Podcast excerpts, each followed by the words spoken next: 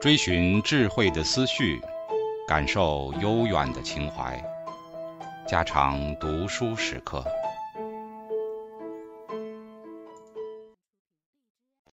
警告：慎入，非专业朗读，听后可能出现且不仅限于挺尸等严重不适，另切勿洗耳，以免污染水源。引发小猫、小狗中毒等严重生化事件。进化社会心理学，在过去几百年的进化历史中，人类所面临的许多非常重要的适应性问题，从本质上来讲，都属于社会性问题。比如，争取社会地位，形成长期的社会交往关系，使用语言和他人交流，并影响他人，形成短期和长期的配偶关系。在一群联盟者和竞争者中获得社会声誉，以及处理各种各样的亲属关系等等。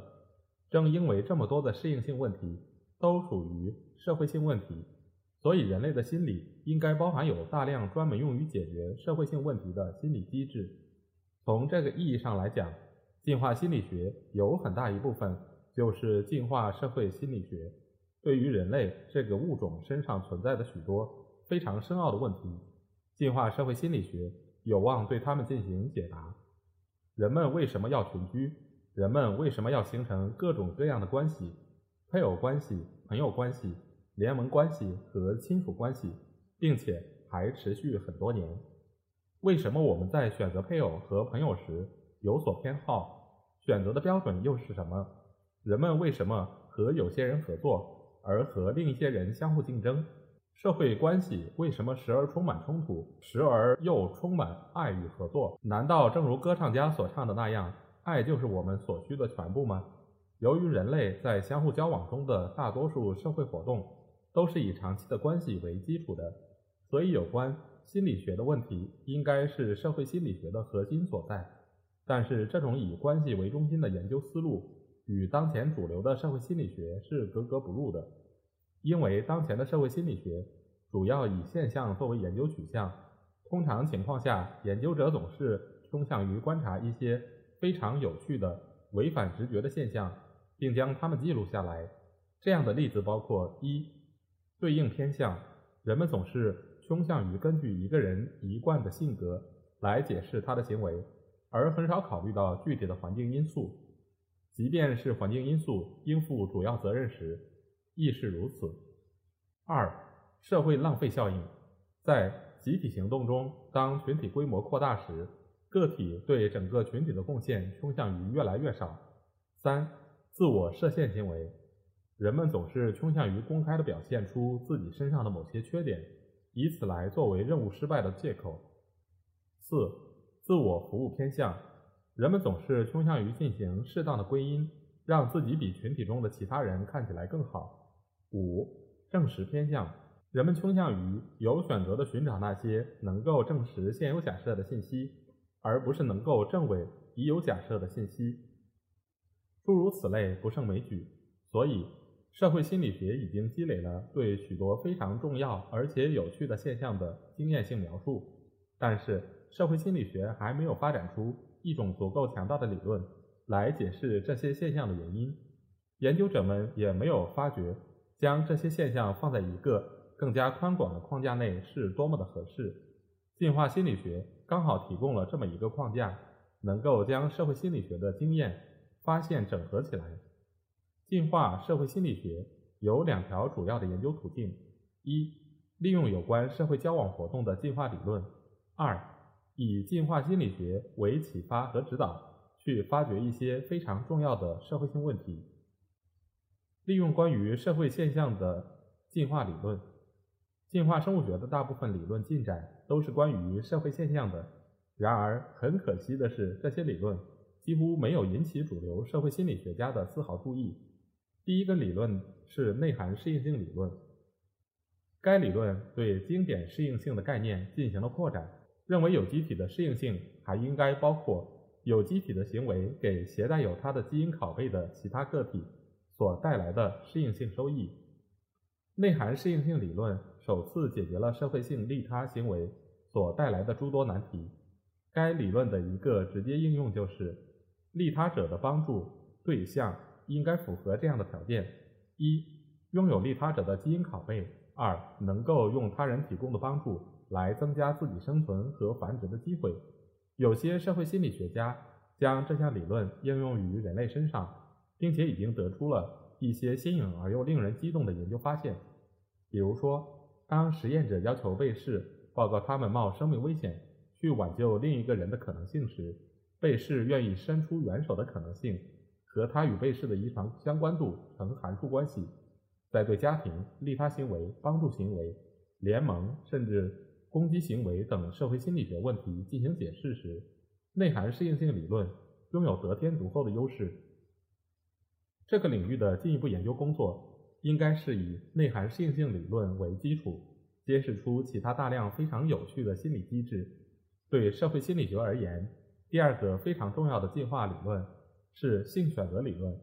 性选择理论认为，进化可以通过择偶优势的不断积累而得以发生。其中，择偶优势是指个体拥有的一系列特征，它们能够让个体一在与同性竞争时获得成功；二更加受到异性的青睐。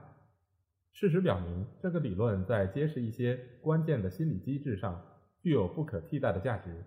比如同性竞争、凶杀和其他形式的暴力、冒险、择偶、两性冲突、两性在追求地位中的性别差异，以及两性在危及生命的冒险行为中的性别差异等等。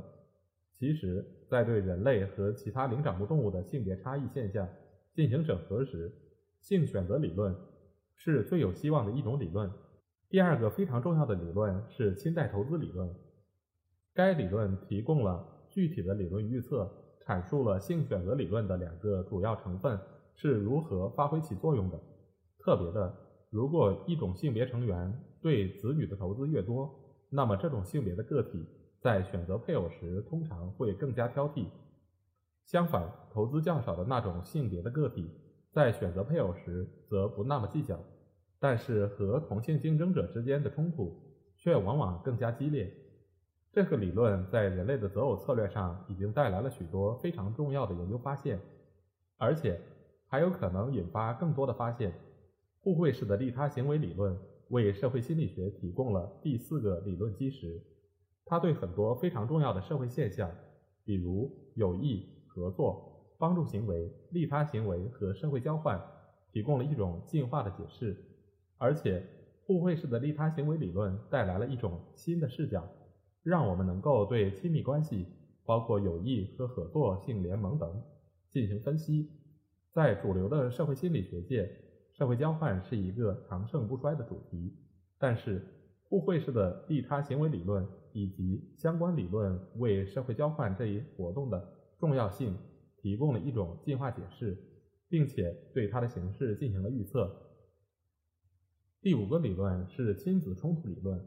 该理论为社会心理学提供了另一个理论基石。亲子冲突理论对家庭动力学进行了精确的预测。尽管我们通常把家庭冲突当作是家庭不和睦的征兆，但是亲子冲突理论认为，这样的冲突其实在大多数家庭中都是非常普遍的。该理论解释了同胞之间为何存在竞争，还对继父母家庭中的虐待儿童现象给予了说明。另外，该理论还预测母亲和孩子在断奶的时机上存在着冲突。亲子冲突理论预测，子女和父母在父母的婚外情上也存在着冲突，因为私通行为对父母的繁殖行为有利，但是子女却会因此蒙受损失。而且，对于许多其他的现象，社会心理学还没有相应的理论能够对它们进行解释和预测。但是，亲子冲突理论。却提供了一个很好的解释框架。总之，进化生物学中的理论进展为社会心理学提供了一组强大的工具，让研究者能够对社会现象进行解释。而且，在我们对许多非常重要的领域进行探讨时，这些理论也可以为我们指明方向。道德感的进化，考虑一下下面这个假设的两难问题：一幢房子着火了。你可以去左边的房间挽救一群和你没有任何关系的小孩，也可以去右边挽救你自己的孩子。如果你是右边孩子的父母，那么左边房子里有多少个小孩才能让你决定去挽救左边的孩子，而让自己的孩子被活活烧死？存在着让你做出这个悲痛决定的具体数字吗？进化理论告诉我们，我们的道德标准很可能以遗传相关度为基础。在这一点上，人类的直觉和进化理论其实是一致的。但是，人类的道德推理为什么没有让我们得出有利于自身遗传利益的结论呢？这一小节考察了道德感的进化，以及它为什么会让我们产生许多令人惊奇的态度。大多数人都觉得谋杀、强奸。乱伦和虐待儿童等犯罪行为是不道德的，但是我们怎么会有这样的道德观念呢？对道德观念的传统研究采用了理性主义的理论取向，即人们通过道德推理才得出了相应的道德观念。我们运用逻辑和理性来权衡错与对、伤害和罪行、正义与公平等问题，然后才得出合乎道德的正确答案。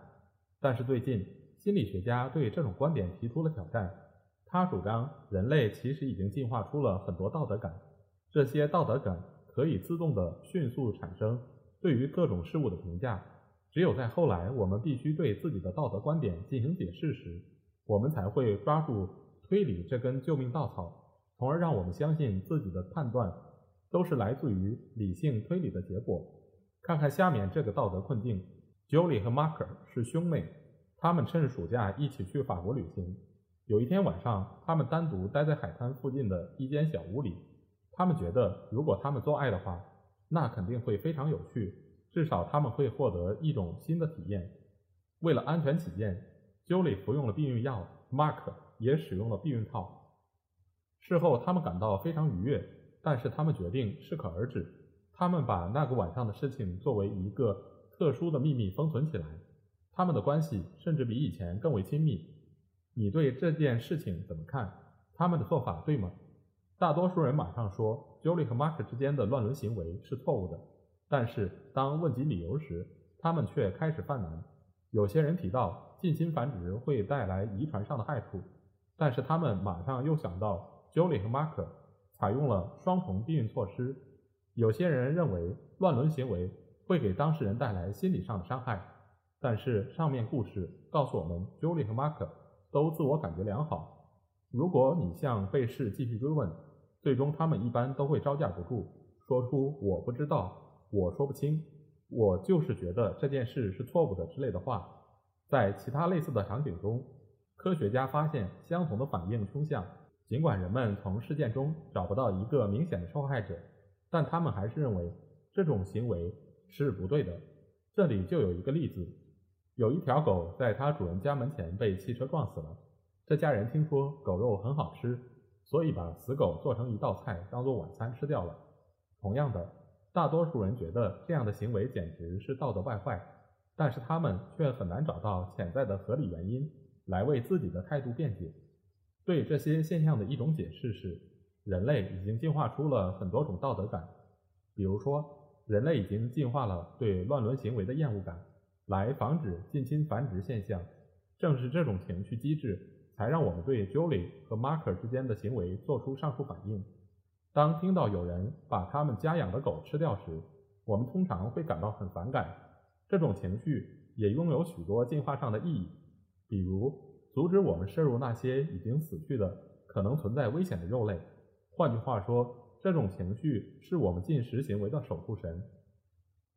变质的肉类和粪便。可以激起相似的厌恶反应。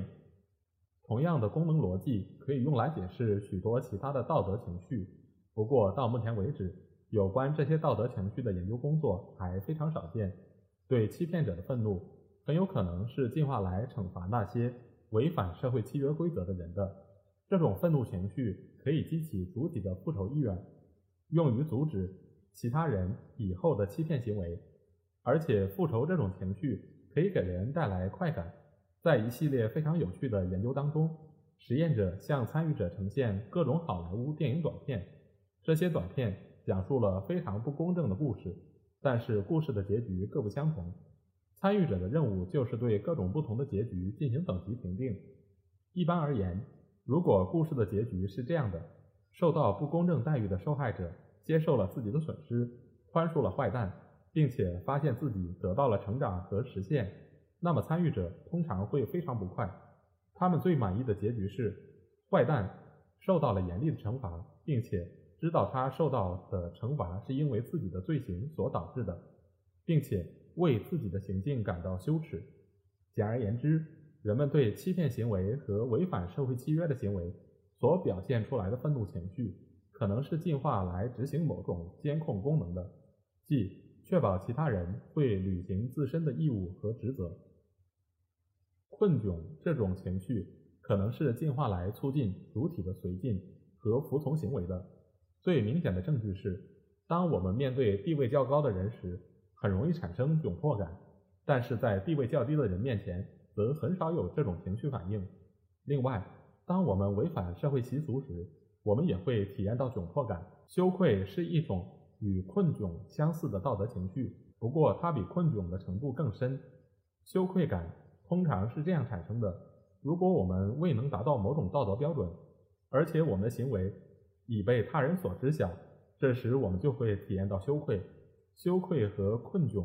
都会激起个体想要隐藏和退缩的愿望，减少自身的社会参与程度。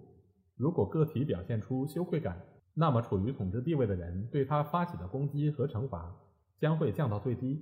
这样，个体因违反道德规则所付出的代价就会大为减少。内疚通常被看作是一种原型情绪，羞愧往往是由与地位等级有关的活动所产生的。而内疚则主要源于个体对群体关系的违背。内疚这种情绪的进化意义可能在于，它可以让你向受害方传递这样的信息：你知道你给对方造成了伤害，你感到非常后悔和歉意，而且内疚情绪还向对方表明，你愿意对对方受到的伤害给予补偿。正是由于内疚拥有这种功能，所以它才能保证那些。非常重要的关系不至于破裂。研究者们已经提出了许多进化假设来解释其他的道德情绪，如轻蔑、无视职责和等级、不尊重、同情，激发我们去帮助那些正在受苦的人；感激，激发我们对恩人表现出亲社会行为等等。总之，道德情绪就好像义务装置，它能够促进个体的亲社会行为，对受害者给予补偿。去惩罚欺骗者，并且向他人表明自己是一个值得信赖的合作联盟对象。每一种道德情绪似乎都适合于某一种特殊的行为。道德情绪所解决的适应性问题大致可以分为以下三类：一、尊重权威，限制自己的私人愿望，去服从处于支配地位的人或者权力组织所制定的条例、规则和命令等；二、渴望公正。合作和互惠行为拥有适应性的价值，而且惩罚欺骗者主要是为了防止互惠关系的破裂。三、关心的进化，奉献、同情以及向同盟者、配偶和亲属提供帮助，都拥有重要的适应性价值。研究道德情绪的科学家们敏锐地揭示出，男女两性在道德情绪上存在着性别差异。比如说，进化心理学家发现。女性在面对压力时的反应更有可能是关心和帮助、保护和照料后代、维持亲密的人际关系网络等等。相反，男性在面对压力时的反应则更有可能是打斗或逃跑。所以，与其说道德情绪是个体通过严密的逻辑规则所得出的深思熟虑的决策结果，还不如说它的产生是一个快速的自动化的过程。正如哲学家所言。理性是激情的奴隶。尽管道德一直属于认知心理学的研究范畴，但是照现在的情况看来，我们对道德的研究根本不可能脱离那些它进化来所要解决的社会性的适应性问题。正因为如此，科学家才会下结论说，道德的高尚之处在于，它把我们所有的人都与比我们自身更伟大的东西相互联系起来。